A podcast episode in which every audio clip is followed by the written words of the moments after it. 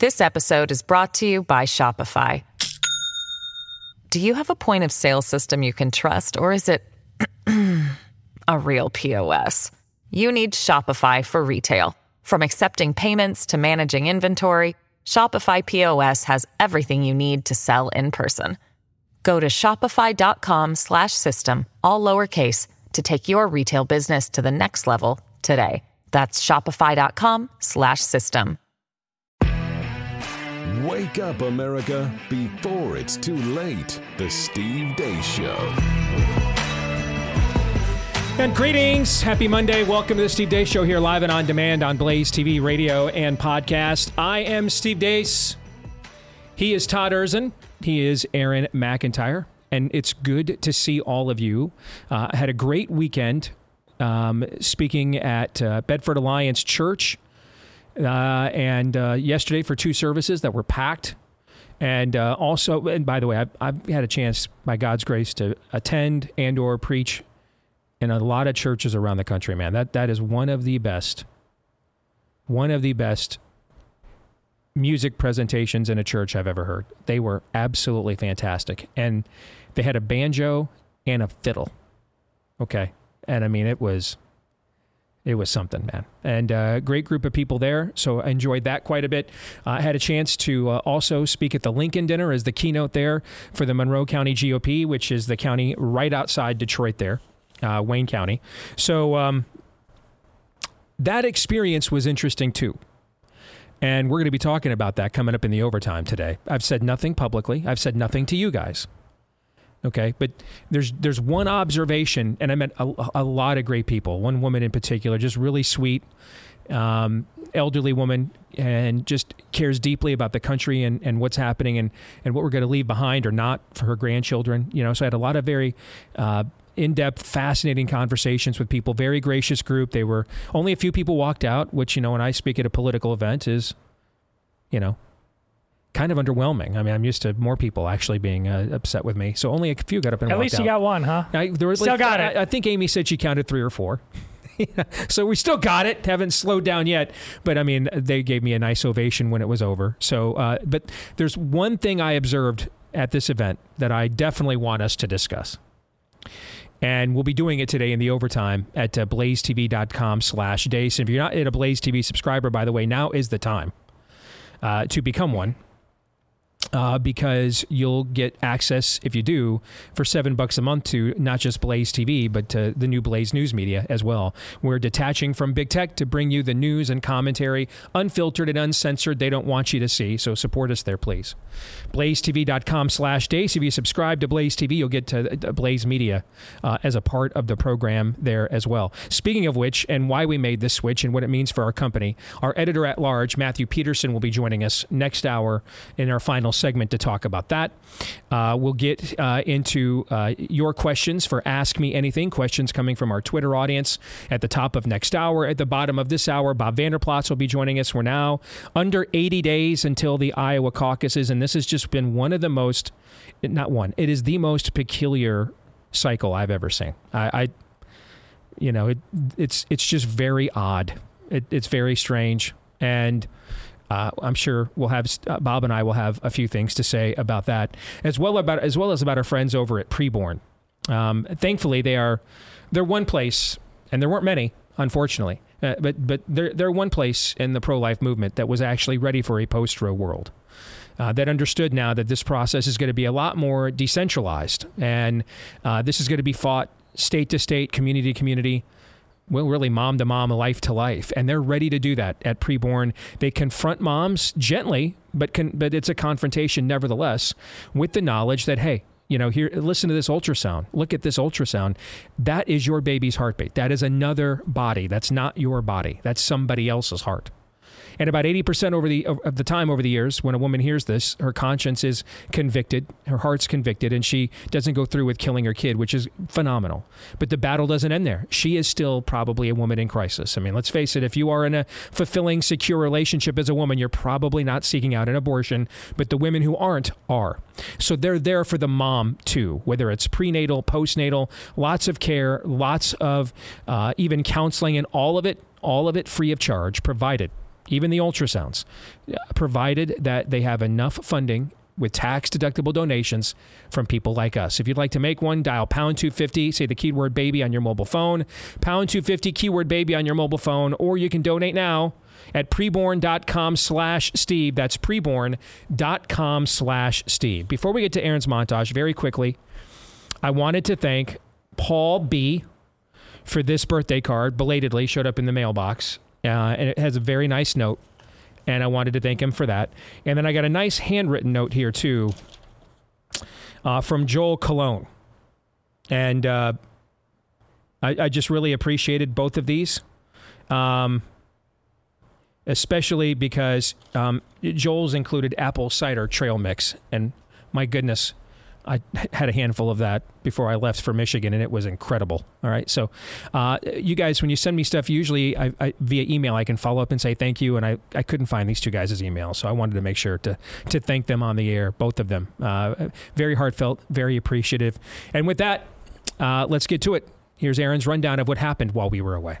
What happened while we were away, brought to you by Losers. Donald Trump was in Sioux City, Iowa yesterday. Sioux Falls. Thank you very much, Sioux Falls. When he said you're a loser for expecting him to follow through on campaign promises like building the wall and making Mexico pay for it. So with all those losers out there that say Trump never got the, you remember I used to say Mexico will pay for the piece of the wall. I'll say, what's going to happen with their fight? I said, the wall gets higher. We all had a lot of fun, but I said, Mexico will pay for a piece of the wall. Well, there was no legal instrument to do that. By the way, Customs and Border Patrol says in fiscal year 2023, they released nearly a million illegals, 900,000 that they encountered at the southern border, including over 150,000 in the month of September alone. That 900,000 number is larger than the populations of Wyoming, Vermont, Alaska, and North and South Dakota. Having a wall would have been real handy the past few years. Meanwhile, Ron DeSantis crisscrossed the country for various events, including this one for the Heritage Foundation, where he was asked about World Health Organization pandemic treaties. Well, all I can say is, so in Florida, we've already passed legislation nullifying any impact of that WHO treaty. It's a lockdown treaty on the state of Florida. We will not recognize it. We will not abide by it. As president, all I can say for people that are trying to do an international lockdown treaty is go ahead, make my day. I will take that treaty and I will throw that in the trash can where it belongs. Don't worry about that. And now's the part of the montage where I'd like to remind you that miracles really do happen. It took nearly 5 months, but Mike Pence finally showed some self-awareness. I came here to say it's become clear to me. This is not my time. So after much prayer and deliberation, I have decided to suspend my campaign for president effective today. A new Des Moines Register poll dropped over the weekend, only the second poll of the first-in-the-nation caucus state in the month of October. That poll shows Ron DeSantis and Donald Trump tied at 67%. Amongst first and second choices and those actively considering supporting them. Yet that same poll has DeSantis and Haley tied for respondents' first choice somehow. That makes no sense whatsoever. Moving on, in Israel, airstrikes rocked Gaza during a night of heavy bombardment late last week after the Israeli Defense Force said Friday it's expanding its ground operations in the besieged enclave. In a statement Saturday, the IDF said its warplanes hit 150 underground targets in northern Gaza overnight, Friday into Saturday, striking what it called terror tunnels and underground combat spaces and killing several Hamas operatives. Pro-Hamas rallies and demonstrations continued around the world over the weekend, including in London, England, where terrifying scenes could be seen. The streets and bridges surrounding the iconic Big Ben clock tower were teeming with pro-Hamas demonstrators in what amounts to an epitaph to Western civilization. In a heavily Muslim part of southwestern Russia, a lynch mob gathered at an airport after news circulated that a plane had landed from Tel Aviv carrying Jews. In Chicago, black Hebrew Israelites fought on the streets with Hamas sympathizers. Kamala Harris, your thoughts? Joe Biden is very much alive and running for re-election. New Speaker of the House Mike Johnson gave one of his first interviews of his speakership to Fox News, where he said, someone asked me today in the media, they said, it's curious. People are curious. What does Mike Johnson think about any issue under the sun? I said, well, go pick up a Bible off your shelf and read it. That's my worldview. That's what I believe. And finally, only Newsom can go to China.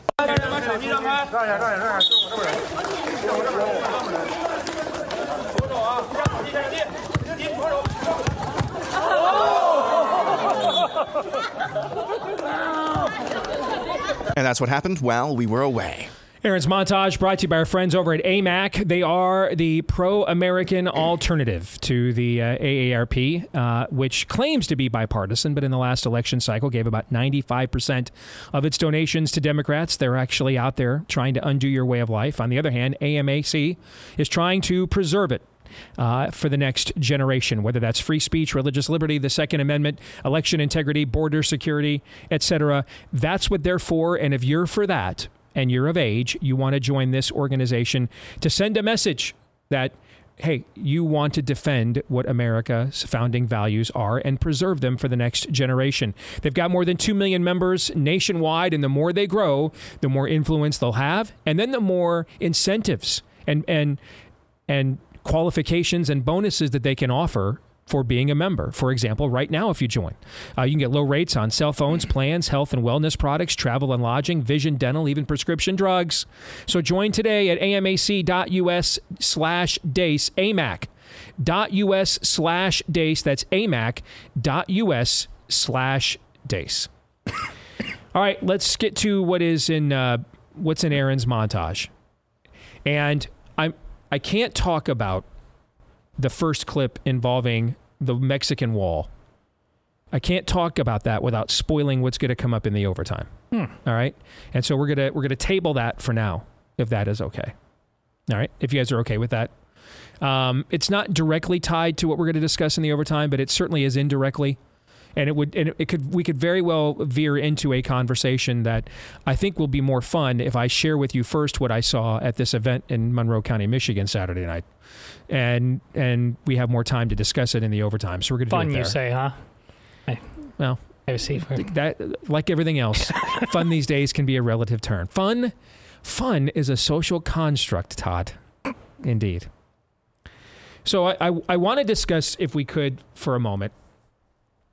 I want to discuss where we're at on the caucuses, because this is an area, looking at the rest of Aaron's montage, all very newsworthy, but those are all areas that probably every other show that you could tune into on the right would be able to speak to adequately, if not better than what we are able to. Okay, fair? Yeah. So I want to discuss the Seltzer poll and where things are in Iowa for a few minutes and get you guys' take on my thoughts. And I want to start by saying this. I posted a kind of an update on Twitter Saturday. It's funny how 1 hour makes a difference, man. You know. So I'm on Eastern time when I'm up there in Southeast Michigan, so I'm an hour ahead. And you know, I've always, to me here in Central time, like the game day starts at 8. The games kick off at 11. Trying to get all my stuff done and my workout and everything in before the games kick off. It always seems like I'm running low on time. Man, when game day doesn't start till 9 and the games don't start till noon, it just felt like that extra hour I had all kinds of time. All right, and so I thought, I'm gonna post my kind of 10,000-foot view of where things are at in the caucuses here. And I was inspired to do this after reading that Trump was going to make a major reinvestment back into Iowa, okay, rather than just kind of pretending or that it, despite the messaging that he's just, it's over and there's no point. Sioux Falls, Iowa, of course. Yes, yeah. And I had no idea that the Register's Next to Iowa poll was coming out today when I posted this on Saturday, and I found that out yesterday, and so I went and found the late October Iowa poll that the Register posted in the 2016 GOP contested caucuses. That's the last time we had a contested caucus in Iowa. And I went and found the October poll of Iowa in the Register. I think it was dated October 24th, so a few days earlier, but roughly the same time of year, same juncture of the race. All right. And it had Ben Carson with a 9-point lead in Iowa. I think Ben Carson did a total of like 5 more campaign events in Iowa during that caucus cycle, Todd, than you did. How many campaign events did you do in Iowa during that cycle? Exactly 0. Yeah, so I think Carson may have done 5 more of those. He was up by Ted Cruz steal the rest of those appearances? Yes. He was up, Ben Carson was up by 9 points. Ted Cruz, who would go on to set the all-time turnout record in the Iowa caucuses, only was at 10%. And that was late October of 2015. And by the way, as an aside, seeing that poll from 2015 jarred my memory. I'll give you guys a little inside baseball. For many months within the Cruz team, I was one of the most pro-Trump people on the Cruz team. I came on board in August, and so, well, many months, 2 months. For the first 2 months I was there, I was like, hey, we're both outsiders here.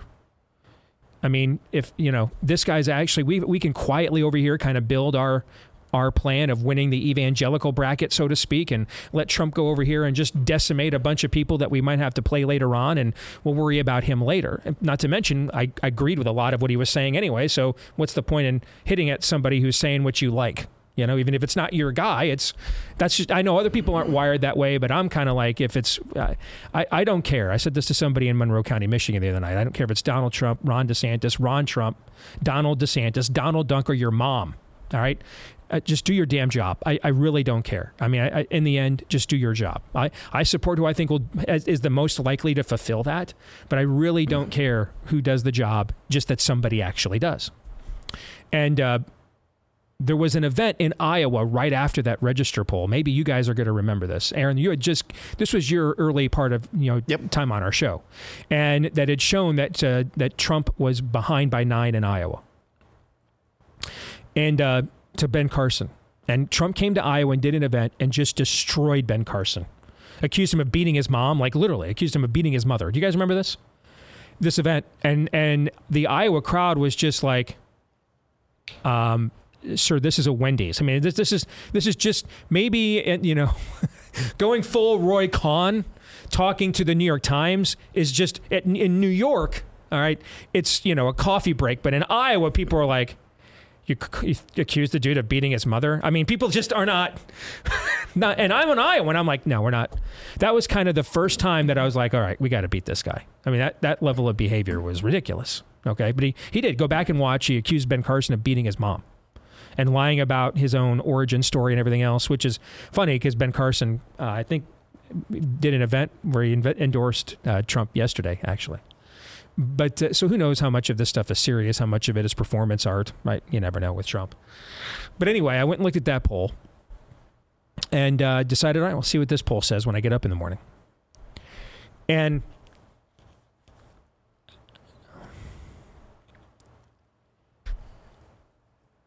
I don't know how some stuff gets printed. I don't. I mean, I really don't. And help me understand. Forget the names. Let's take all the names out of it for a second. Because I went through this in 2020 when it was Trump Biden, and I'm looking at the internals of these polls. How many times did Glenn put me on his show to basically counter Stu, who was preaching doom and gloom, all right? Because the internals of those polls were insane. Like Biden was going to win Wisconsin by like 25 points and stuff like this. Do you remember those days? Yeah. How many of those interviews I said in here before we were going to go do our show, and you guys overheard me doing on Glenn's show. Basically, he was pitting his two most favorite sons, I guess we'll say, me and Stu, against each other on the polls. Do you remember this? Yes. And then we went through all these internal polls in 2022, and I was like, they're underestimating now the top line result. This is going to be a massacre for Democrat, right? We did all this because what's inside of them did not match the breathless headline of what you are seeing at the top, which is almost all anybody reads nowadays. No one actually clicks on an article anymore. We're hoping to change that at Blaze News, by the way. Okay. But Aaron, how much time do you spend on a given day coming up with the right headline for our stuff? When you post it on social, man. A little bit. Yeah. Because that's all anybody sees anymore. That if you just put a day show for Monday, October 30th, or if you put, this is the dumbest thing Steve's ever seen. That's going to get more clicks. Far more. And if your mouth is open in the thumbnail, that's going to get more clicks. I've been told. Sorry. I'm sorry. All right. Anyway. I'm disturbing, sorry. And I got to figure out where I was at now. Okay, and where Lindsey Graham is at. Okay, where were we? I'm seriously verklempt after the poll. Thank you.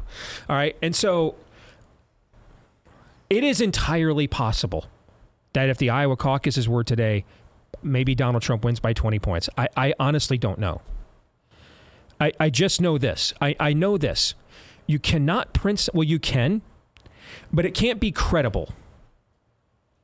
You cannot print that Nikki Haley has the same level of support in Iowa as Ron DeSantis when your own poll shows that she actually trails in support with Ron DeSantis by 13 points. You can't do that.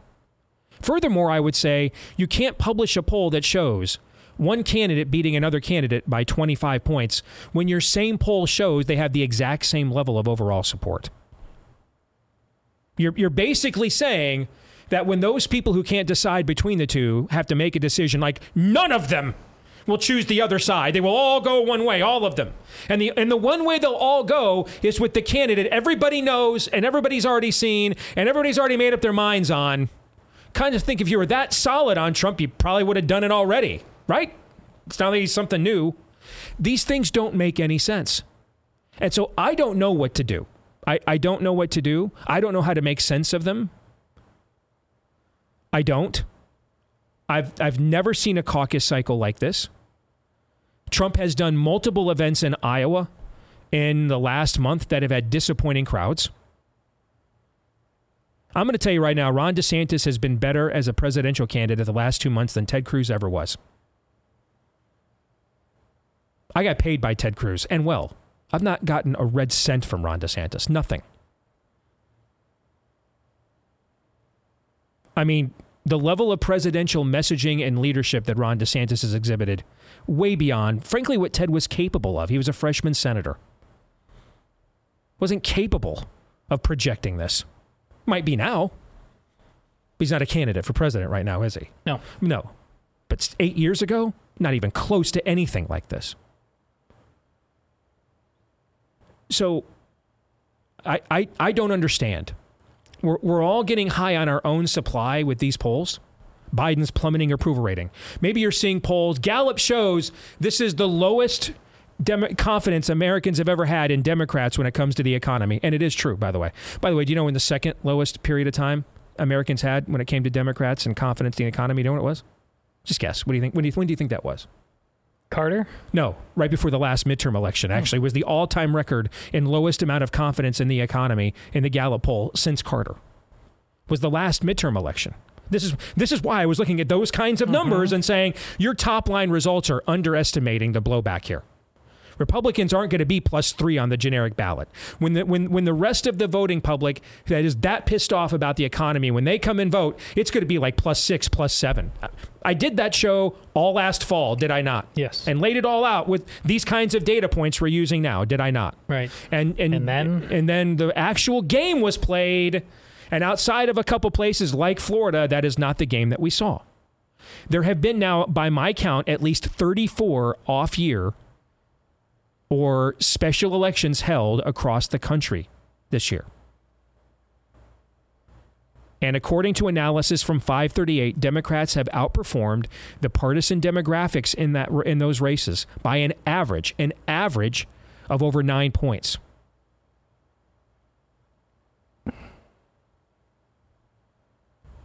So what's happening on the field does not... You know, can I give you an analogy? And maybe a lot of you won't get it, but I think it's a good one, so I'm going to give it nevertheless.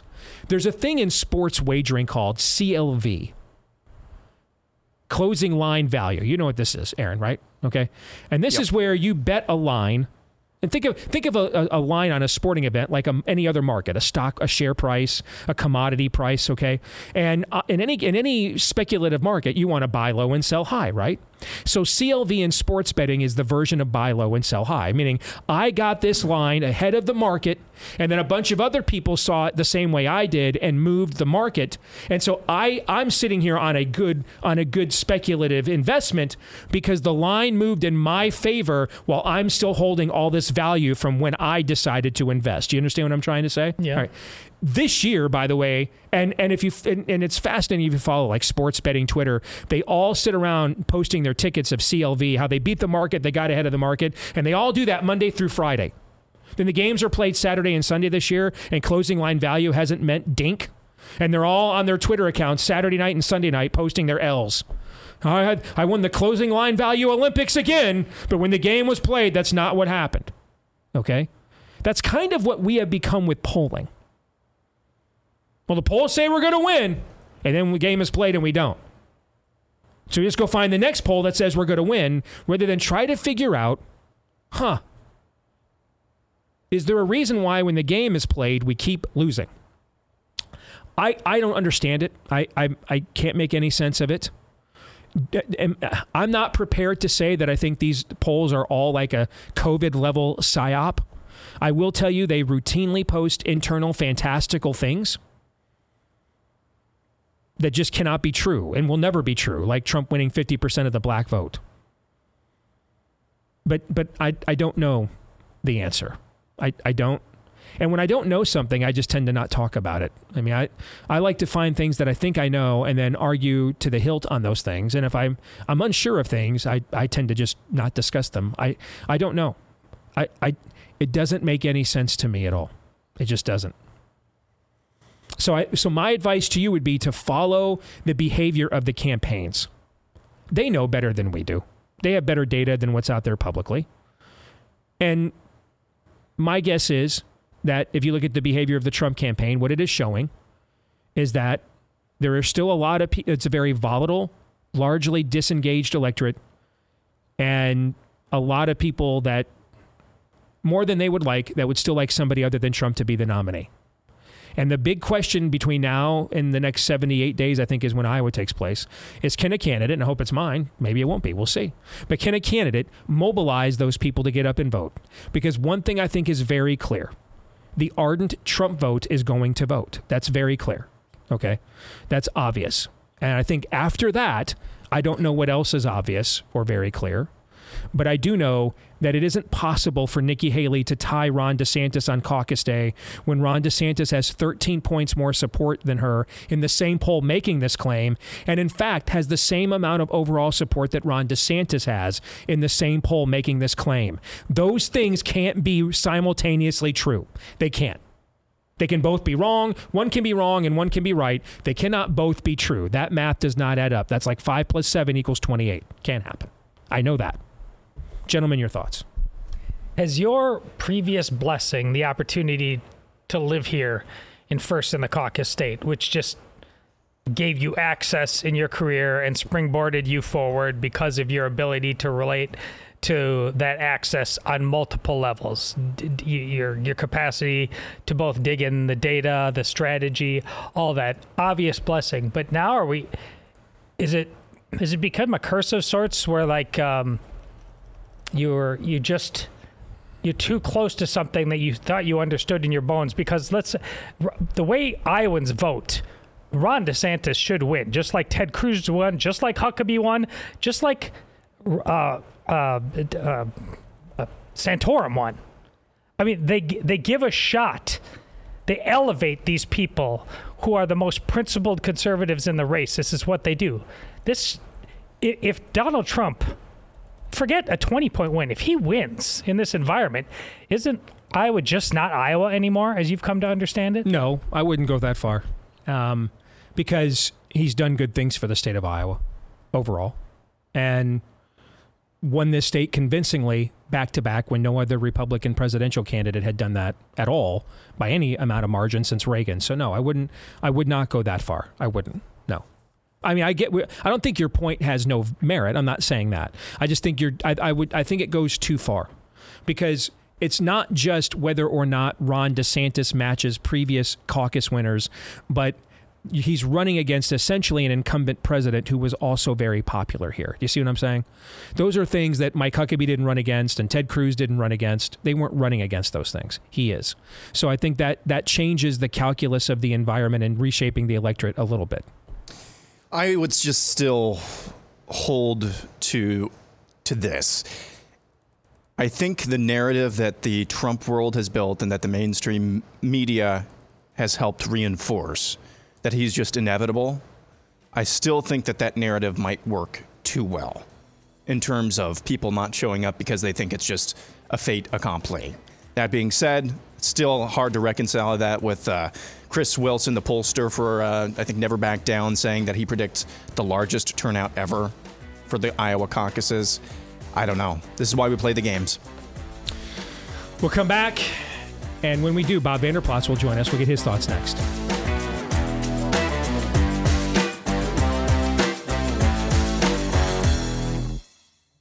This episode is brought to you by Shopify. Do you have a point of sale system you can trust, or is it a real POS? You need Shopify for retail. From accepting payments to managing inventory, Shopify POS has everything you need to sell in person. Go to shopify.com/system, all lowercase, to take your retail business to the next level today. That's shopify.com/system.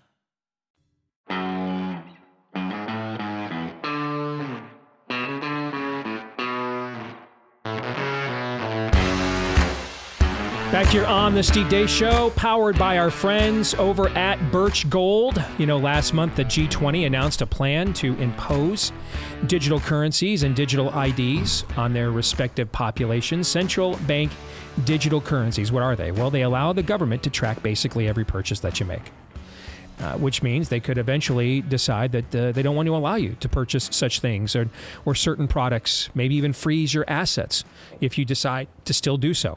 Maybe even seize your money. In essence, this is massive, unprecedented government control. Just another reason why you want a physical asset held, preferably in a tax-sheltered retirement account, which you can take advantage of if you call Birch Gold now. Learn for yourself. Text Steve to 989-898 for the free info kit on gold. Text Steve to 989-898 for the free info kit on gold. If you have an IRA or a 401k from a previous employer just gathering dust, Birch Gold can help you convert it into an IRA in gold, and you won't even have to pay a penny out of pocket. Just text Steve to 989-898 for the free info kit on gold. That's text Steve to 989-898. Let's welcome in our good friend, Bob Vander Plaats from The Family Leader. Bob, it is good to see you, brother. How you been?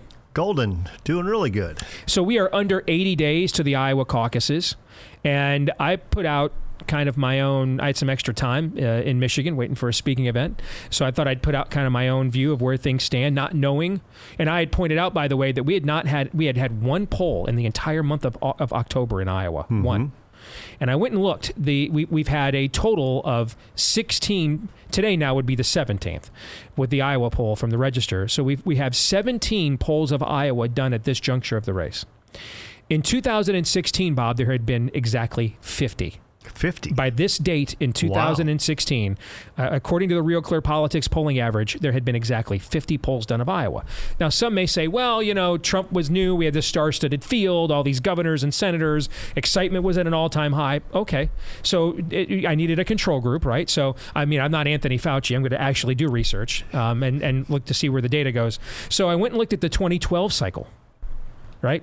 That was the cycle where there was great malaise, right? Sure. And the flavor of the month, and nobody was really all that sold on anybody. Remember that cycle well, yeah. Newt Gingrich, Michelle Bachmann, yes, Rick Santorum. Everybody had their moments. Yes. They did. Herman Cain, yeah.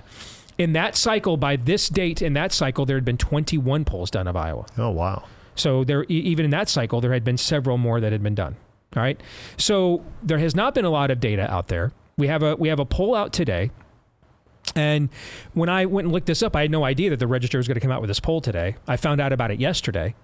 And then I decided to go back and see if they had done a poll in October of 2015. And they had almost the exact same date, a few days, you know, October 24th, so a few days off. And by the way, Ben Carson was winning that poll by 9 points. I said this to Todd last segment before he got here. I asked him how many campaign events did he do in Iowa last cycle. And Todd, you said? That would be zero. Yeah, that's only a few less than Ben Carson did that cycle, as a matter of fact, you'll recall. So he was winning Iowa by 9 points. Ted Cruz, who would go on to set the all-time turnout record in Iowa, was only sitting at 10% in this poll. Yeah. He was definitely just lingering. Yep. He and Marco Rubio, they were just staying there that 10, 7 point. Yep. They were not moving at all. Right. And then you go look at the Register's internals, right? And so here's the thing. I don't understand. How when you're publishing something, do you not recognize you contradict yourself? So this poll claims... Because it's all about the headline. Yes. A lot of people don't read beyond the headline. They wanted the headline to be the story. Yes. And so the poll has a top-line result of DeSantis and Haley with the same level of support. Here's the problem. Their own internals show that DeSantis' total support is actually 13 points greater than Haley's and the exact same amount of total support Donald Trump has. So... I have no, help me understand, I've studied polls professionally, I've done polling professionally. Help me understand how you produce a top line result that shows one guy has the exact same total support as the other guy, but is going to lose to him by 25 points. So you're essentially saying everybody that right now can't decide between the two, they're all going to go one way. And that one way is somebody that they already know 100% and could have gone with already, but we'll set that aside. Okay. Not that we have any history with this. Exactly. Because remember, Seltzer did this poll back in 2010 in a Republican primary that I happened to be a part of. Yes. To show this was a runaway for Branstad. Oh, it showed 48 hours before the primary that you were going to lose by 28 points and you almost won the election. Yeah. Yeah. So the whole deal is, can I create the narrative to move the voters so that Trump is your nominee? I had a journalist today, Steve, since you're going there, I'm just going to go there. Yep. I had a journalist today by the name of Jonathan Martin. You know Jonathan, right? Yes, I do. He was at Politico. I don't know where he is now. He's at Politico now. Okay. He was at New York Times, then Politico. Okay. But he tweeted at me that what poll is it going to take to finally break Vander Plaats to basically say Trump will be the GOP nominee? Why? That is their narrative. Yeah. They want Trump to be the nominee. Because they've got a game plan. They've got 91 federal indictments lined up. They've got they know exactly what they're going to get. They know he'll say things that will allow them to fake news cycles and drive news cycles, and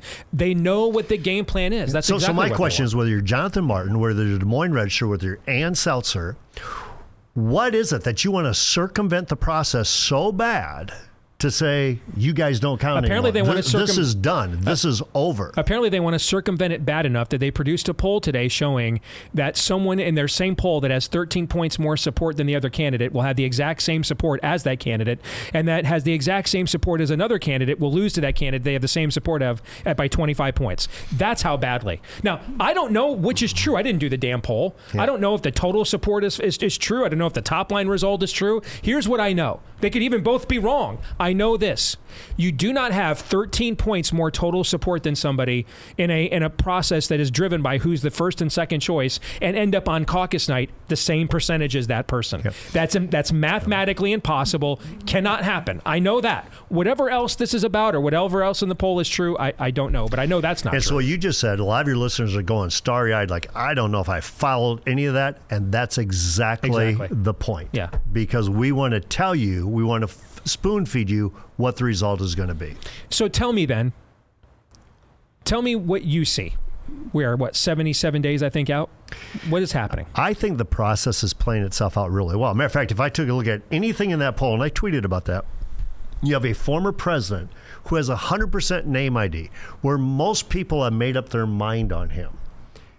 And he's well below 50%. That is a red flag. It should be a red flag for all the GOP voters to say in a GOP caucus, he is well below 50%, and everybody knows who this guy is. I'm just saying, project this out, foreplay this a little bit. That kind of division, that kind of unsettlement, that is not a winning strategy to beat the Democrats in a general election at all. It may win a caucus, it may win a primary, the power division may win, but that same power division most likely will lose. And that's why I think you're seeing the narrative. So what I see right now, Steve, I see a lot of the candidates from DeSantis to Nikki to Tim Scott to Vivek, they're working Iowa.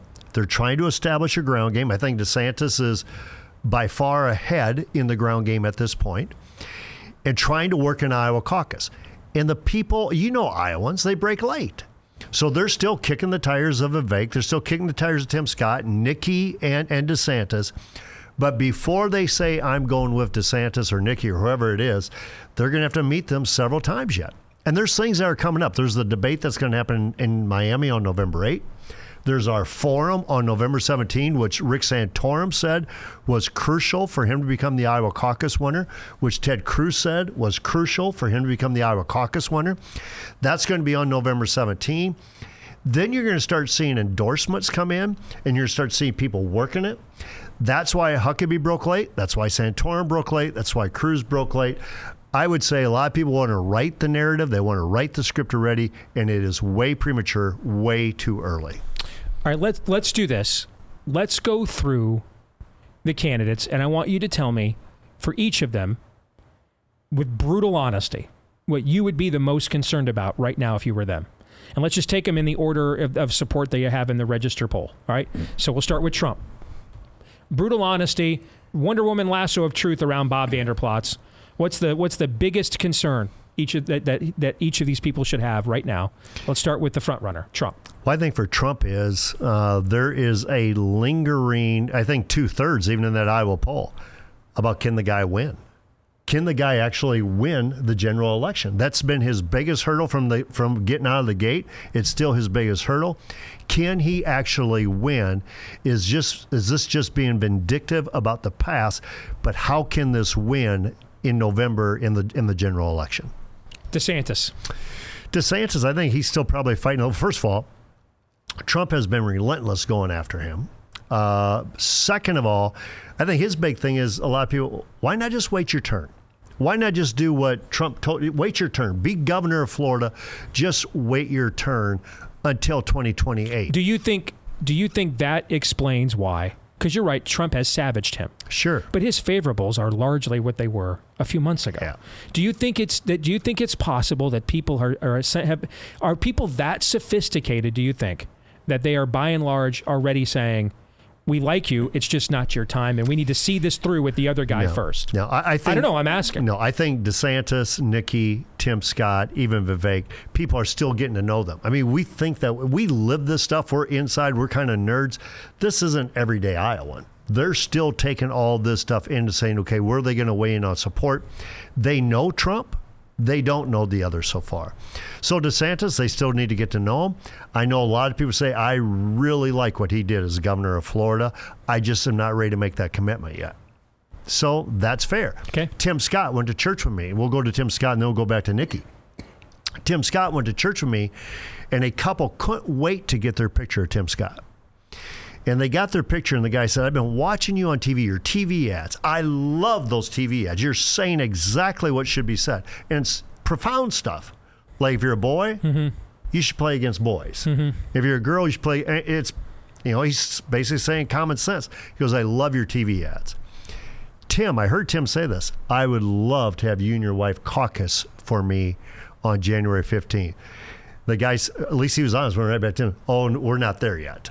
You know, kind of like, we like your ads, we like you, but we're not ready to make that kind of a commitment. Iowans with their caucus vote, it's almost like I'm getting married to you. So I'm not there yet. All right. So Nikki Haley then. Nikki Haley, I still think a lot of people view her either as the establishment type candidate or as someone that'll be really good in an administration or as a VP candidate. Even though she's very, I did hear somebody say, listen, I hear a lot about what she's been as a UN ambassador. I'd like to have her talk more about her time as governor of South Carolina, what she accomplished there. And I think the reason that person wanted Nikki to talk more about that is they hear DeSantis talking about his accomplishments as governor of Florida. Mm-hmm. Kind of like, how does that measure up to Ron DeSantis? And then Vivek. I think there's a couple things. One is I be very open with him as I am, but one's his faith, and he knows that. It's a big leap when 64% of caucus goers claim to be evangelical Christians or identify as evangelical Christian to say, now I'm going to go vote for somebody that claims the Hindu faith. So that's a big issue. And then two is, this is first go around. I mean, he's inexperienced. He has not been in this process before. A lot of times that might make sense, but not as he's just inexperienced. He's also 38 years old. So I think people are still way in Vivek. A lot of people still like him. They like what he says. He's a very good communicator. So we'll see where he goes out of this thing. Let's do this. I just want one answer, over or under. Okay? I never know how to play over and under. My boys laugh at me all the time. The Register here setting the line of total support. Okay? Total support. All right? First or second choice, rank voting. All right? Over under what their line is. And if you think it's a push, you can say push. You think it's pretty close to right on the money. All right? Trump, 67%. I think he'll perform under 67%. No, that his total support, like first or second, right today. Not like what percentage you'll get on caucus night. But do you think 67% of caucus voters, he is their first or second choice? I don't. You think it's an under? All right. DeSantis is also at 67%. Do you think right now he is the first? I'd say it's a push. Right around. Okay. Haley, 54%. Think I'd say that's a push. Push. All right. Tim Scott, 49%. Honestly, I think that might even be a little bit over right now. I mean, I think that's an over anticipation of where he's actually at. All right. And the reason why first and second matters, again, folks, is a caucus. People are going to go in horse trade right there on the site. Yep. Okay. And then Vivek, 32%. Again, I think that may be a push. It might be a little bit high for Vivek, but I'd say it's probably a push. Okay. Last thing I wanted to ask you about. You've been involved in Christian conservative politics for many, many years now, right? Mm-hmm. You're fairly well connected, right? Better connected than even I am. And I'm fairly well connected. You're way more connected than me. Don't give me the humble brag. It's true. You wait till I shave. Okay. How well you know Mike Johnson, the new House Speaker? The guy who talks about his biblical worldview, and how well do you know him?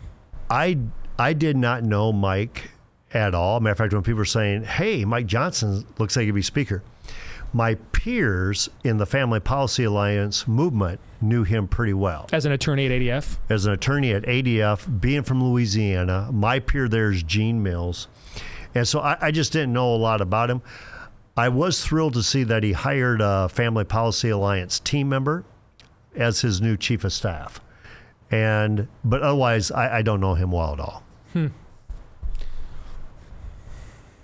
That's probably why he's Speaker of the House. He was in Congress for 14 years and supposedly wears a biblical worldview on his sleeve. You never heard him at all? I'd never heard the guy's name in my life until last week. And you didn't know him at all. Not at all, you're telling us. I never met him. I did not hear of him. I'd have to ask Chuck Hurley, who's been in this longer than I am, who's my vice president and chief counsel. But I had not heard of Mike Johnson, no. I'm hoping he does and does well. So am I. I find that peculiar.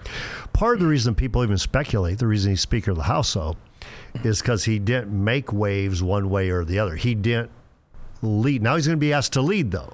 Okay, now you're put in a position where you need to lead as Speaker of the House. In your career, for every Kim Reynolds who we don't really know what they're going to do, and then they get into power and they're great. Okay, that worked with Kim. How many other times in your life? It doesn't happen very often. Have you ever seen that actually work? It does not happen very often. That doesn't mean it won't work here. I hope it happens. It just means the odds are not high when you don't know going in. Yeah, but if Mike Johnson wanted to get advice, I'd say call Governor Kim Reynolds and take some advice about what it's like to be thrown into this leadership opportunity that he has. What are the odds that you could be in Congress as a Christian with a biblical worldview for 14 years and Bob Vander Plaats has never heard of you? What do you think the odds of that are?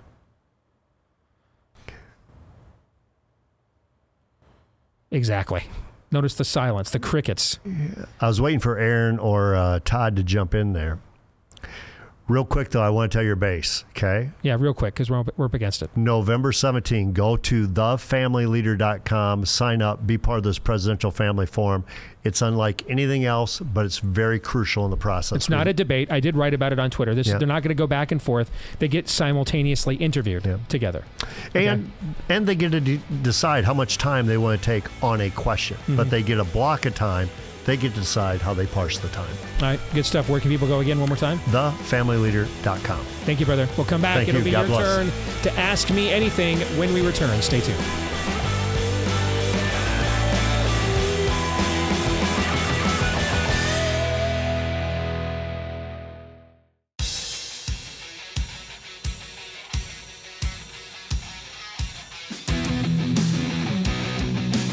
All right, back here with Hour 2, live and on demand on Blaze TV, radio, and podcast. I'm Steve Dace, he's Todd Erzin, he's Aaron McIntyre, you are you. Let us know what you think about what we think via the stevedace.com inbox, steve@stevedace.com, that's DEACE. Like us on Facebook, me, we, and Gab. Follow me at Steve Dace Show on Twitter, Getter, Instagram, and TikTok. You can find me as well over on Truth Social. No, you can't. I got rid of my account over there because I just don't think it's going to be around very much longer. And I didn't say anything for 2 weeks because I was curious how many people were going to bring it up. One person did. One person said, "Hey, are you not posting on Truth Social anymore?" It's been 2 weeks. And one person asked me that. Yeah. One. I was keeping track. One did. So, if you listen to the podcast, please hit subscribe, or if you're on iTunes, follow. That way, every time we do a new episode, it'll show up in your feed every single time. And thank you to all of you who have. And then you can also, if you love the show, leave us a 5-star review. If you kind of like the show, definitely leave us a 5-star review. What if you don't like the show? Don't lie, but maybe just keep that to yourself. We have, you know, we're very sensitive here. And thanks again to the thousands upon thousands. We are approaching 10,000 5-star reviews on YouTube. So I'd love to see us eclipse that benchmark. Thank you so very much to all of you who have submitted those already. And as well to our friends over at Relief Factor for presenting this portion of the program. If you've been struggling with chronic pain, this is pain that shows up via inflammation in your joints and can manifest as soreness, achiness, stiffness that just won't go away. If that's you, maybe we've got the solution for you. It's drug-free, albeit something that can be prescribed or something that was created by physicians who can prescribe drugs. And it's called Relief Factor. Now, why is it important that it's drug-free? Hey, there's a lot of great drugs out there. All right. And they've saved and aided and abetted a lot of lives.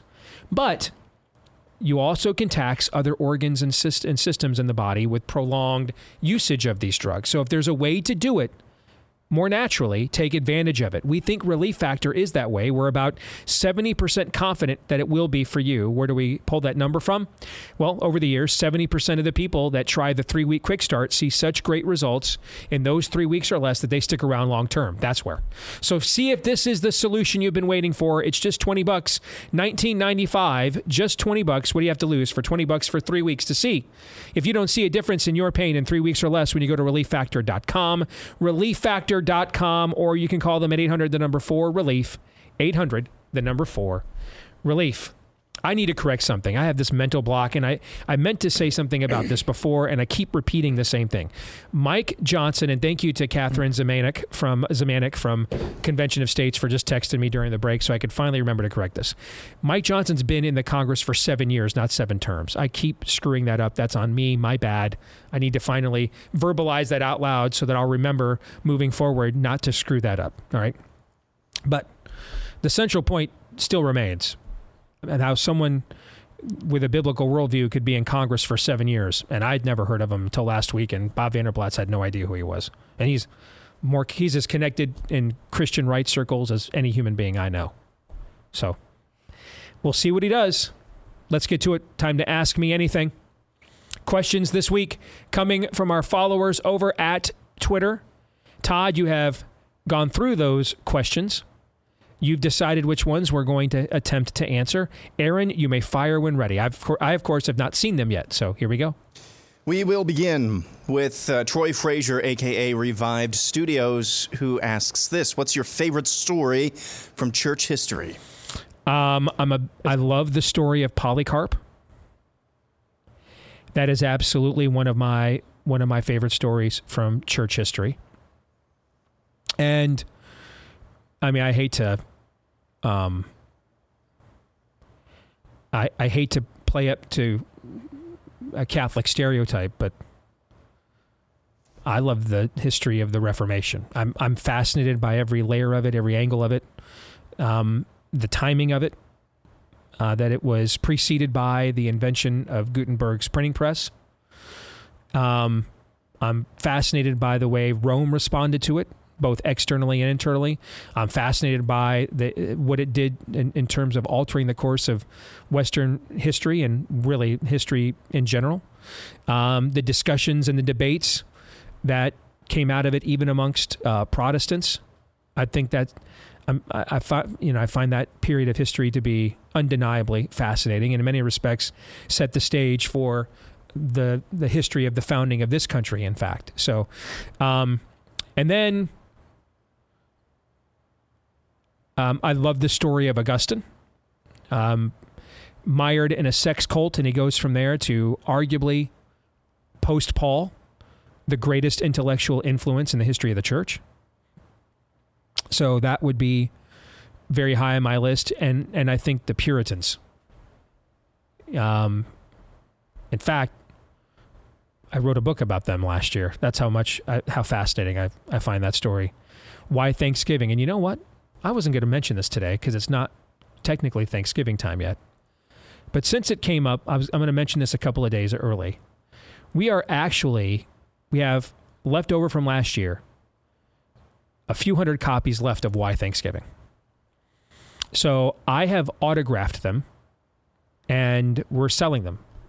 Uniquely, the autograph copies by themselves at whythanksgiving.com. If you want an autograph copy of my first children's book, Why Thanksgiving, that came out last year, we're going to we're actually finishing now Why Easter, which is the next one that comes out next spring in advance of Easter.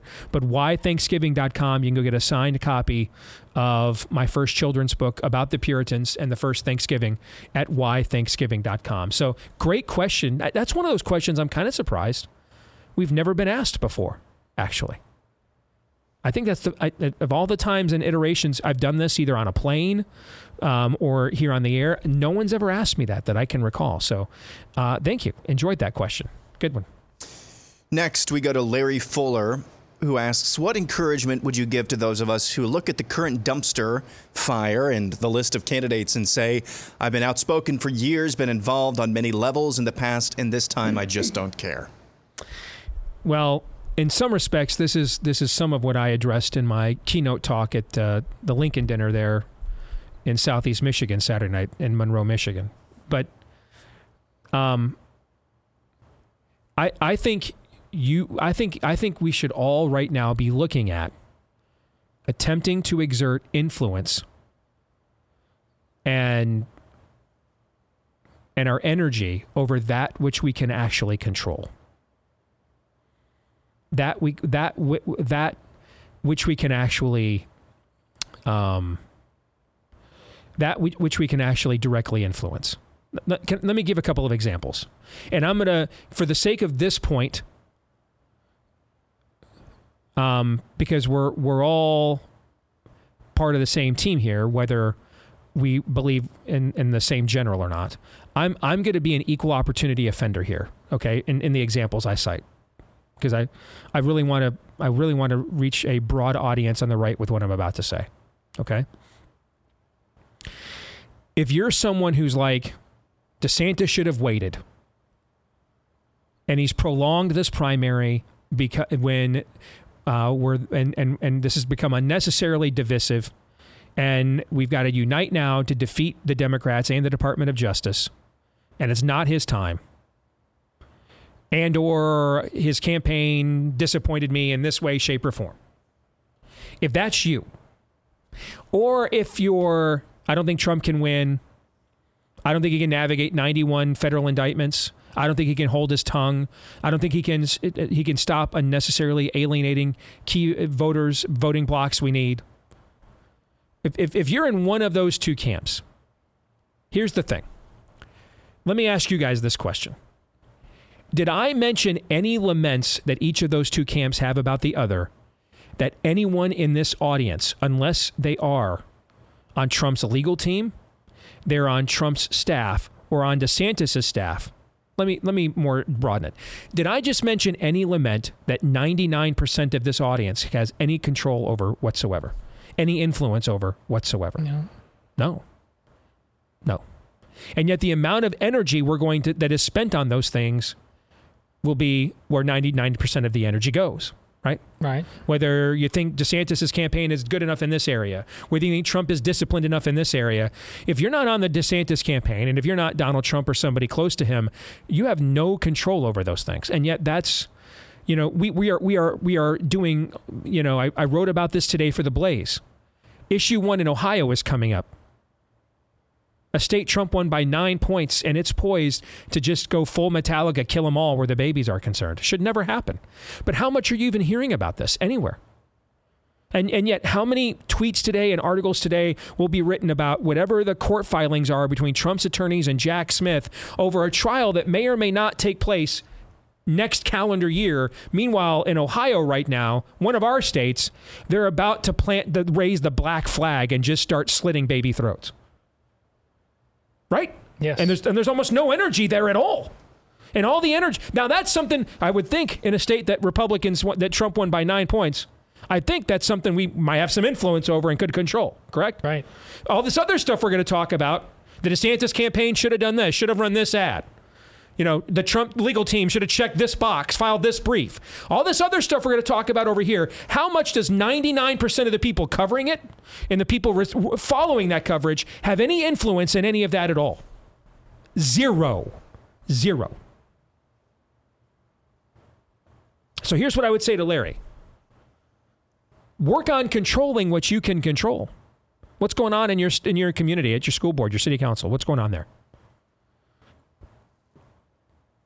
Who's on the library board deciding whether Drag Queen Storytime Hour comes to Soul Murder the Children or not? Control what you think you can control. The amount of discouragement comes because we see things that we can't control and we obsess over them. That's human nature. I get it. I can be guilty of it as well. Work on exercising influence where you have influence.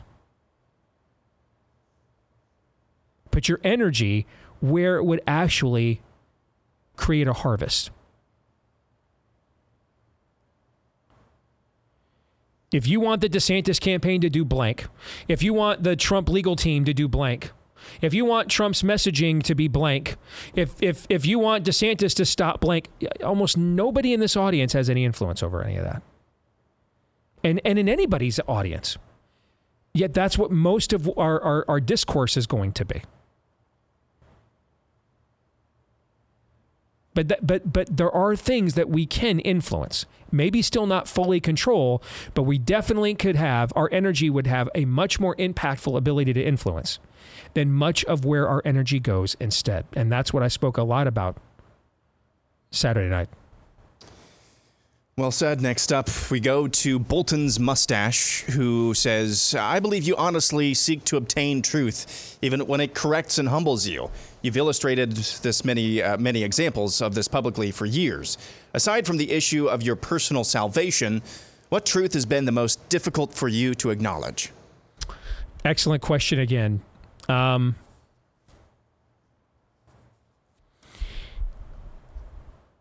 I think Todd may believe there's an answer here that you've brought up many times in the past, but it really wasn't difficult for me. And it was the letting go of Never Trump once Trump got elected. That actually wasn't difficult for me. I just think it was vitally important. I agree it was vitally important I had to do that. Okay, but it wasn't like something I like, you know,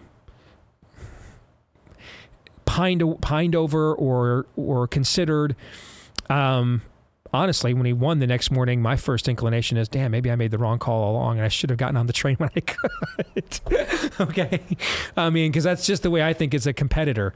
But I have my faults. Plenty of them. One of them is not a lack of self-awareness. Anybody that knows me really well will tell you I'm pretty honest about me. I knew right away after he won, if I didn't let that go, I knew I'd become exactly what I hated. I knew. And I could kind of already see it in people like Bill Kristol and stuff. They hadn't gone the full-fledged, just abandon all principle that they are now, where they're just basically libs. They're just libs that want a big military. That's essentially all they are. They hadn't quite done that yet in 2016, but it was clear that the center wasn't going to hold. The ground was sinking underneath their feet. So that actually was very easy for me to do, because I knew how my ego would perform if I did not. If I did not let that go, I would then try to go out of spite more than anything else, to seek vindication rather than what is true. So that wasn't hard for me to come in the next day after the election and say, all right, this thing's over. Now it's what's best for America. That really wasn't hard at all. I don't think I even talked to you guys about it in advance, because it wasn't something that I was like, you know, wrestling over, because I just knew my ego had to set it aside or it would destroy me. Okay. Here is something that I think for sure was much harder for me to accept. And that is what's happening with our institutions is not accident or bad management. It's a purposeful destruction. That's that one was hard for me to accept. Here's the second thing that's hard for me to accept, which I should not tell you. But the questioner convicts me by pointing out that he truly believes I'm a seeker of truth. So I could withhold this from you. You wouldn't know. But that would be a lie of omission. Todd and Aaron, you guys would know because it's something we've talked a lot about internally. It has been hard for me to accept there is a growing amount of people on the right that want to be lied to.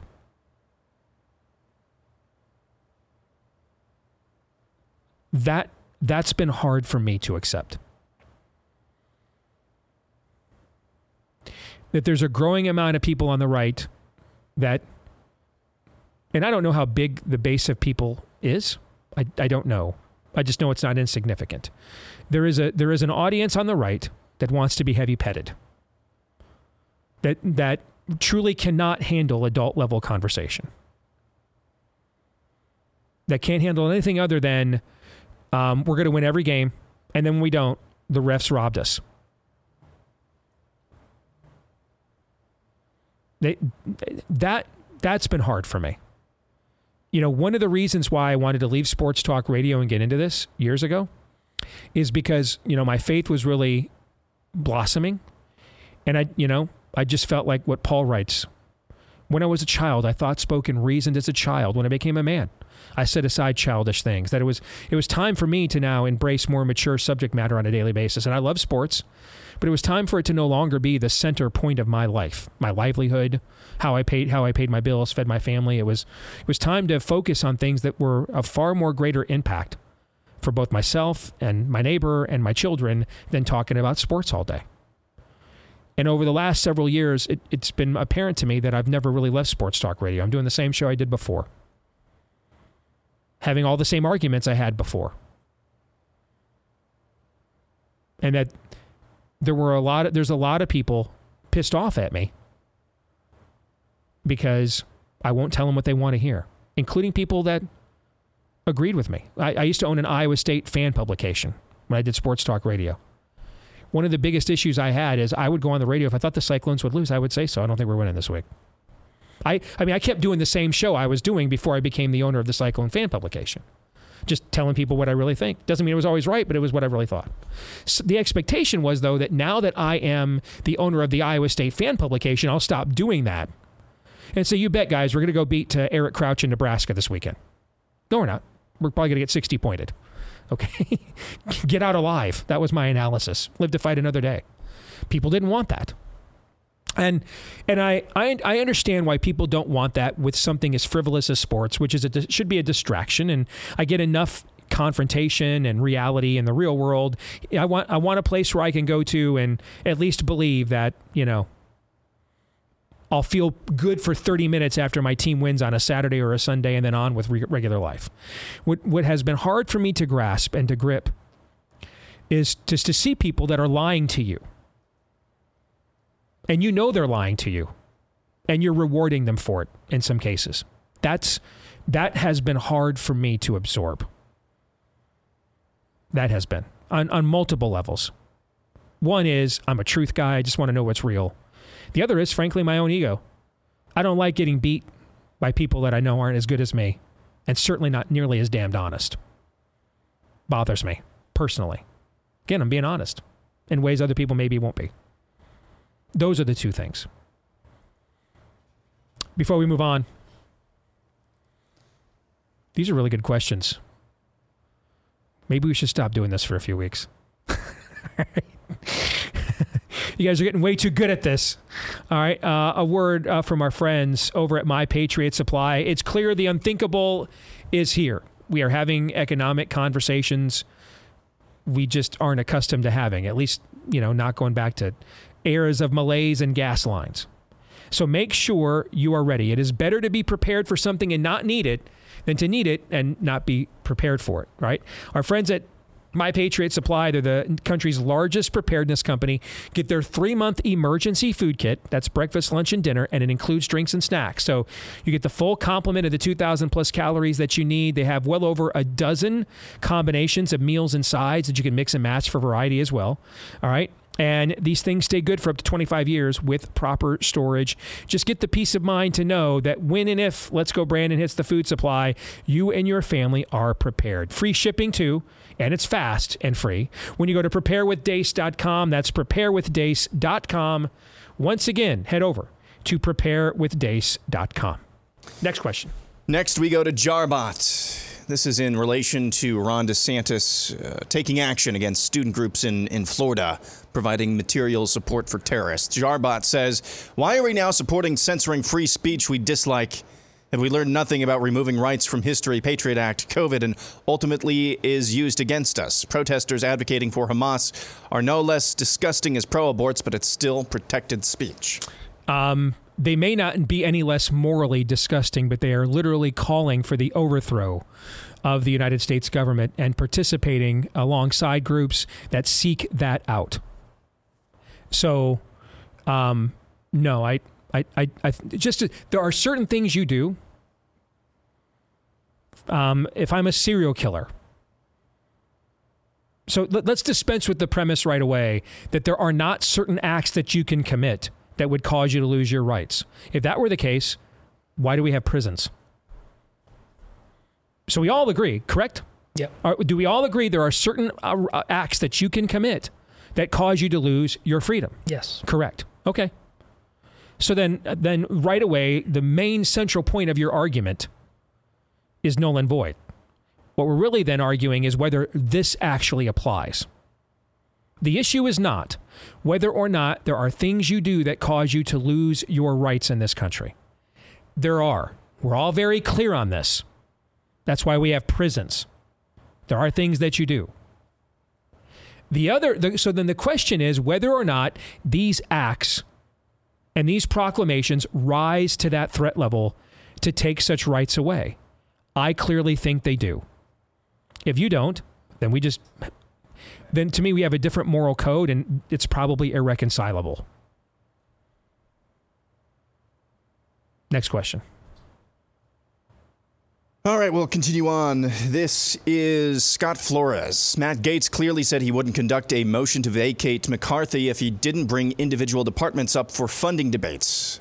Kevin didn't follow his end of the deal, and Gaetz followed through. Question: how was this not having a plan? This was already asked by Chip Roy when we had him on the show.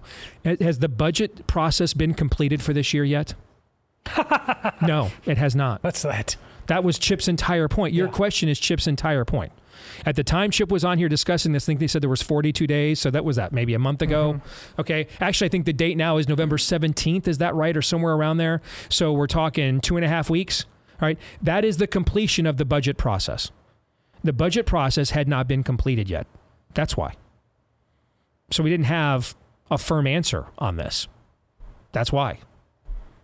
This was already answered by Chip when this debate first came up. The process hadn't completed itself yet.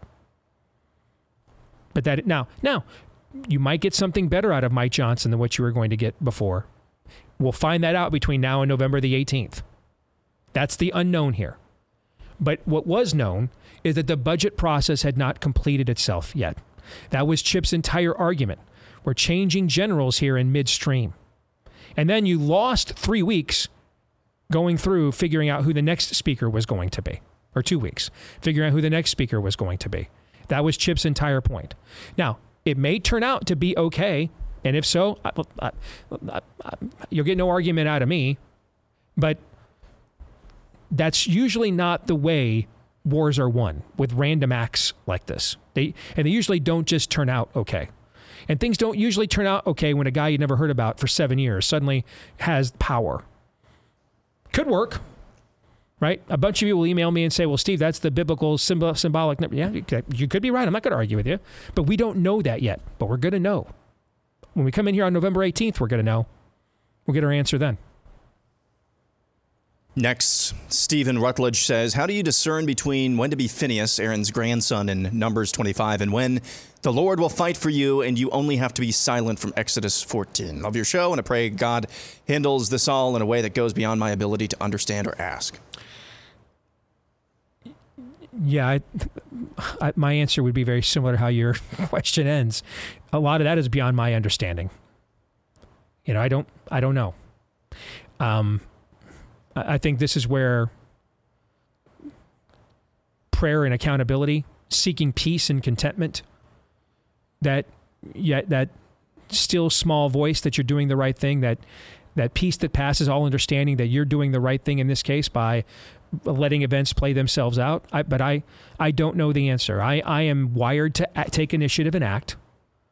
And I can give ample, I can see how many times the Lord has taken that and used that for his glory. And I can see several times where I acted and it didn't turn out for his glory and it blew up in my face. I don't think there's a clear answer where that is concerned. I think the goal is to seek that answer.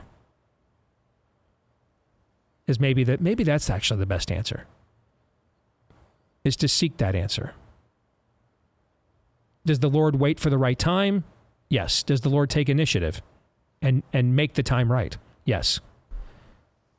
So I think the goal is to seek that answer, and then upon seeking, then act, rather than act and then in the middle of your act seeking an answer that affirms the action you've taken. Does that make sense? Yes. Okay. Good question again. All right, moving on to Racine Flora. Remember Russia's Operation Chaos back in the 2008 primaries? What are the chances that Democrat voters do it to us in the open primary states this time around, voting for Trump in huge numbers so that the Democrat candidate, whoever it may be, will win the general in 2024? I have no idea, but no person can rise above their own worldview. The people you're asking to do this have, slobbering cultic levels of hatred for Donald Trump. And have we seen a lot of examples of this kind of critical thinking en masse from the Democrat base in the Trump era? No. If we had, they'd have done stuff like when Trump offered him the biggest amnesty deal of all time, they would have taken it instead of shut the government down. They didn't do that, though. They shut the government down instead. So I think you're asking a group of people who has frankly allowed Donald Trump to break their brains, and they've lost their damn minds, to now suddenly recover enough cognitive function to think strategically. And I'm not entirely sure that they're capable of that.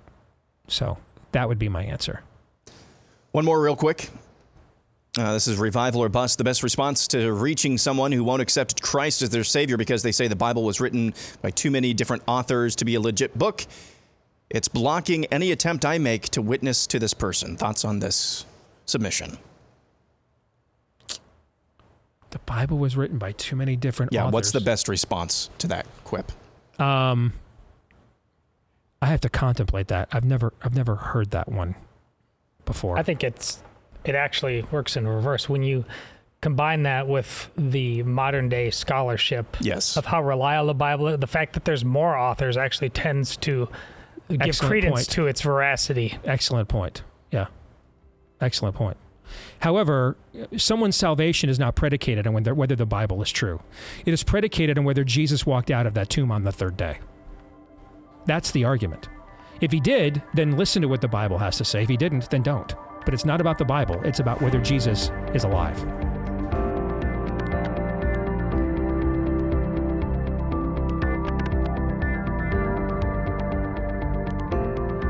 Back here on the Steve Dace Show, we're going to talk to our good friend Matt Peterson here in a moment. He's the editor-at-large of The Blaze. And before he came to work with us here, he was a strong advocate of the building of the parallel economy.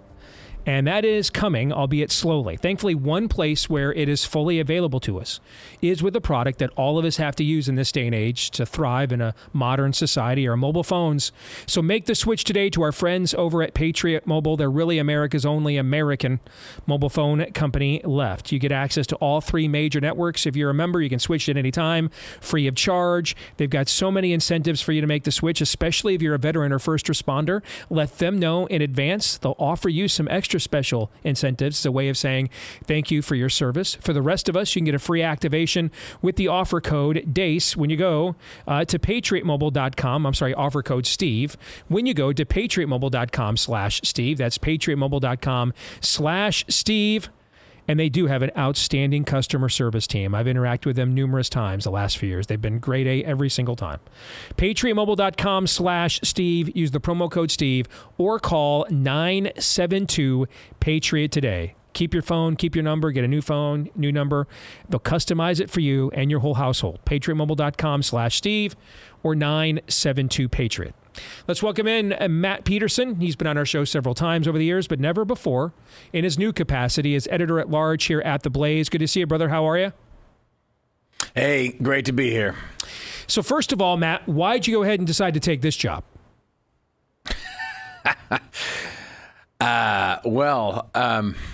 One of the things that we had talked about before is the importance of media and the problems that conservative media faces. And I saw Blaze Media as positioned to do incredible things over the next few years, including some of the stuff we're doing now with our website to talk about and bring together and foster a commercial cultural movement that really pushes people into a place where they can live well in the midst of all this madness. And I'm thrilled. I mean, what we're doing is amazing. So we announced last week a major move as a company, and it's something we all recognize, all of us that have, whether as a network or individuals, any platform of substance or significance. We've all seen since the Trump campaign basically took social media and used it to beat them at their own game to win the presidency. The clock has been ticking. The system has been striking back against us, gradually when Trump was president. And then after he left the White House, those attacks have upped the ante considerably. And there have been little test cases here or there with an Alex Jones or something to see how far they can push the camel's nose under the tent. And so we all knew that this time of us all making lucrative amounts of money that were kindly being dispensed to us by our enemies was going to come to an end. But trying to figure out when to do that. The macro economy is very uncertain right now with what's going on in the country on top of that. And so do you want to be the first to take that leap? And maybe it's too early and you suffer as a result as a platform or as a network. These are internal dialogues that have been happening on the right everywhere for the last couple of years. We all knew that what we did at The Blaze last week is what we're all going to have to do. But can you do it so soon, though, that you hurt yourself in the process, right?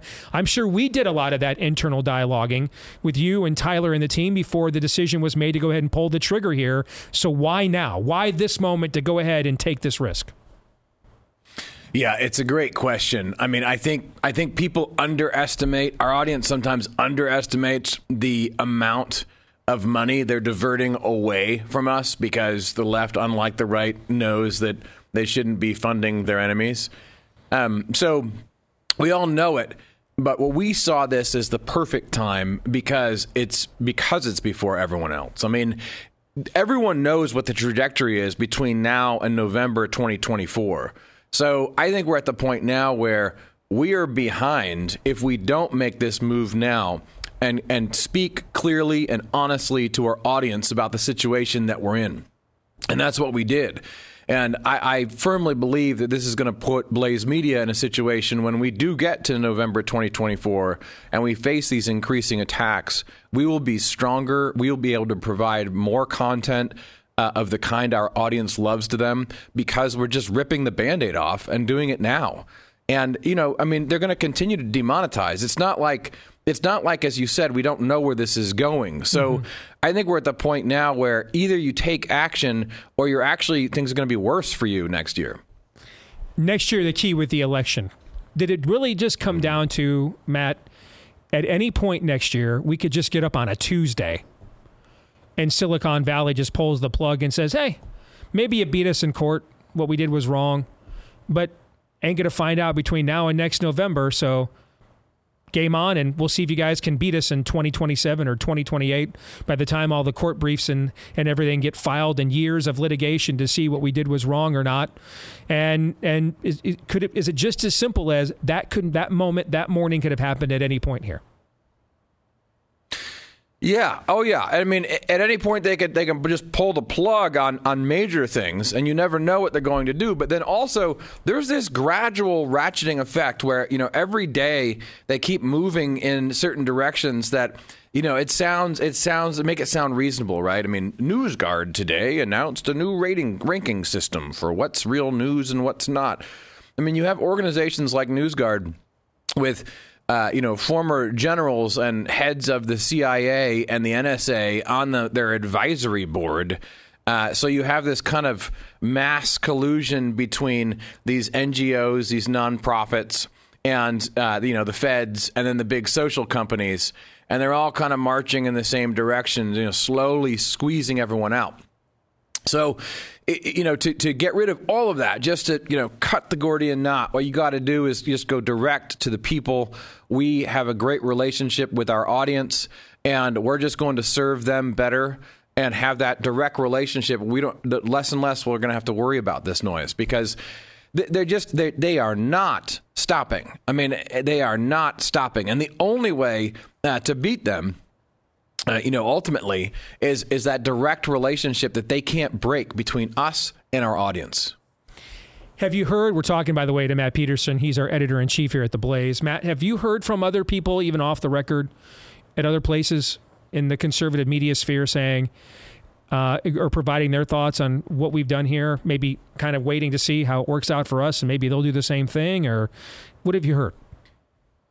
Yeah, I do. I have talked to a few folks throughout the landscape. I think that a lot of people know that this is the direction everyone needs to move, and they're very curious about what happens. Mm-hmm. But the first response that I got from people across the landscape was more envy because they really like our website and they wish they had one that was as cool.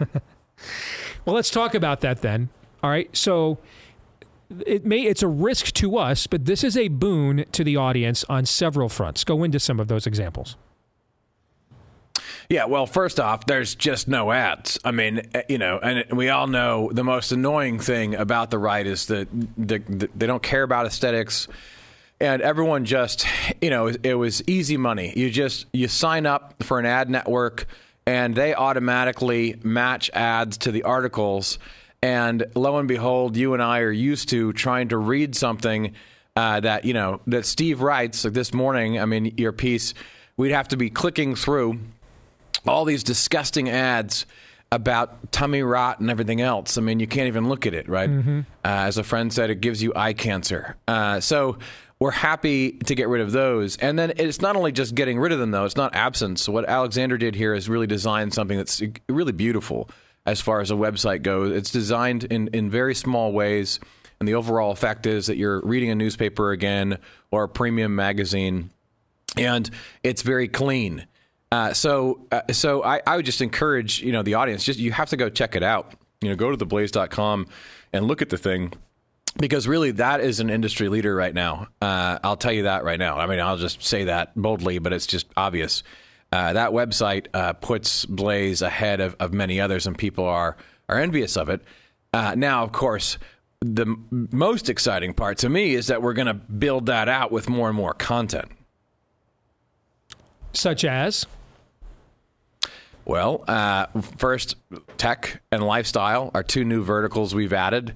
They each have their own sub-brand, so Return is our exciting technology exploration vehicle, and we all know how important that is.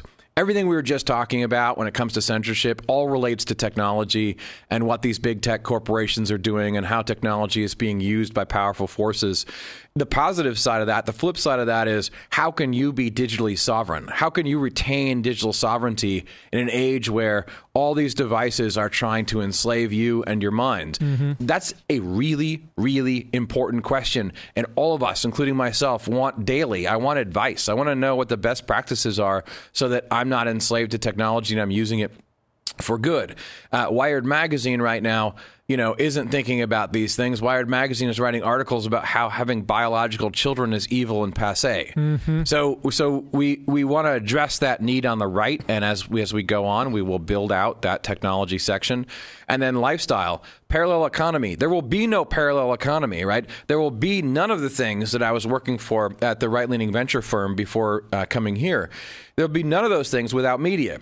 Because if we don't know, if you and I don't know what products and services are available to us mm-hmm. and what's going on in terms of, that economy, we won't be able to move our money, our dollars out from under woke capital. So, Align is all about aligning your daily life with your values, whether it's advice from people who actually uphold those values. And so are going to give you good advice about how to live as a man, woman, parent, child, in this morass that we're living in, or whether it's, what are the top 5 beers I can buy that just aren't, my money isn't going to go to people who hate me.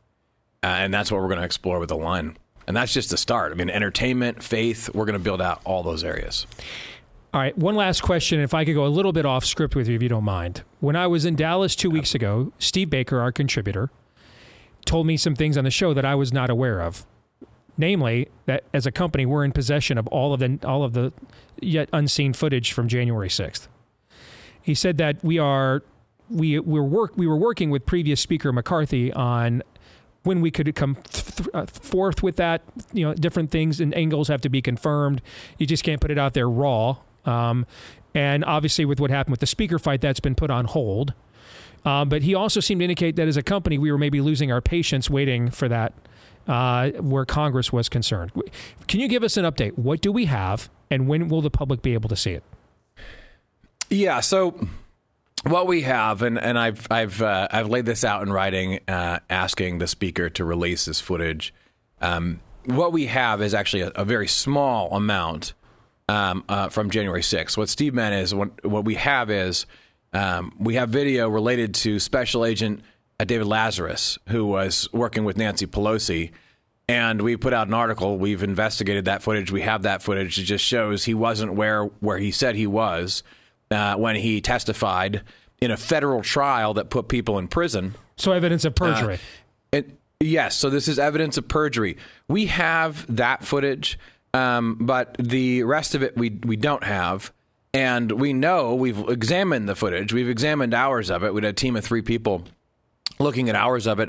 There's much more we want to see. There's tons of stories there. So we know we've documented some of these things, and we could write about them, and we will if we don't get the footage. But what happened is exactly right. McCarthy, they first said Steve Baker was one of the first people let in the room. There's only a handful of people who are looking at the footage at all, who are journalists, who even knew what questions to ask. And then McCarthy was getting sued by the mainstream media. And so they said, look, we got to put out a policy for everybody who wants to come see the footage. So we had to wait for that. Then they put out the policy. And then the night before, we were about to release this article. We learned that the Speaker, we don't have a Speaker anymore. And there's this surprise attack mm-hmm. From within. And now we're told, well, now we got Johnson, and he'll be even better, and he'll show us the footage. Look, the bottom line is, yes, our patience is wearing thin. I'm going to give the Speaker some time to, get established. I have faith that this Speaker will, honor what he's said he's going to do. But I don't trust politicians fundamentally. And it's been now, weeks and weeks. And so I really, really hope that in the next week or so, we hear what's going to happen with the new policy and they start releasing this stuff to us. Or otherwise, I think that we need to demand accountability from, you know, these Republicans who have been promising this for a long time. Well said. Thank you, Matt. Appreciate it. Congratulations on coming on board belatedly, but also on this new chapter with our company. It's exciting, and it looks tremendous, man. So thank you very much.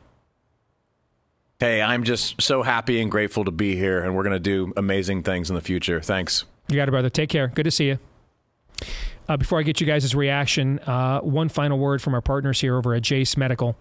You know, we've talked a lot the last year or so since they came on board, why you want to be a part of what Jace does and helping to back up your meds. But let's just make this even more practical right now. There is a shortage of a lot of critical essential drugs in the country right now, which can lead to severe disruptions in medical treatments, resulting in delays, treatment cancellations, maybe even the unfortunate rationing of vital medications.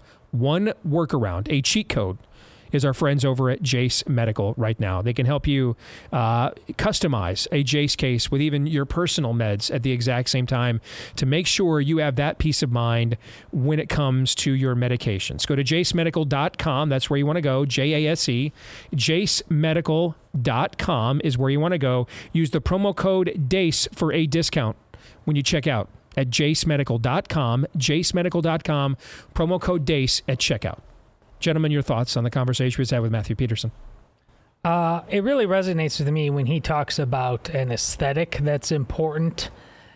He's absolutely right about that. And it's in the same way that, Steve, you said how important it is that we need to be better storytellers than ever before.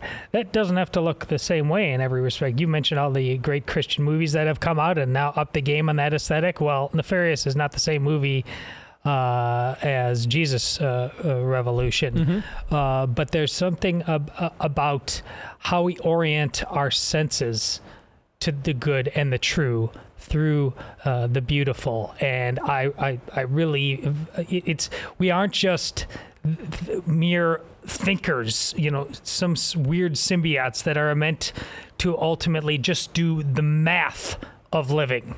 There is an absolute aesthetic to it, and just to have a taste of it, so something like the website is the right track. Amen. Aaron? Yeah, agree with all those words, and just really excited to see where this will go. And I hope and pray that this is the new normal. That term is thrown around too much, but this type of project and who is funding it and how it goes about, I really hope that that's kind of the new normal for the alternative media. Amen again. We'll come back tomorrow. Until then, John 3:17. This is Steve Dace on the Blaze Radio Network.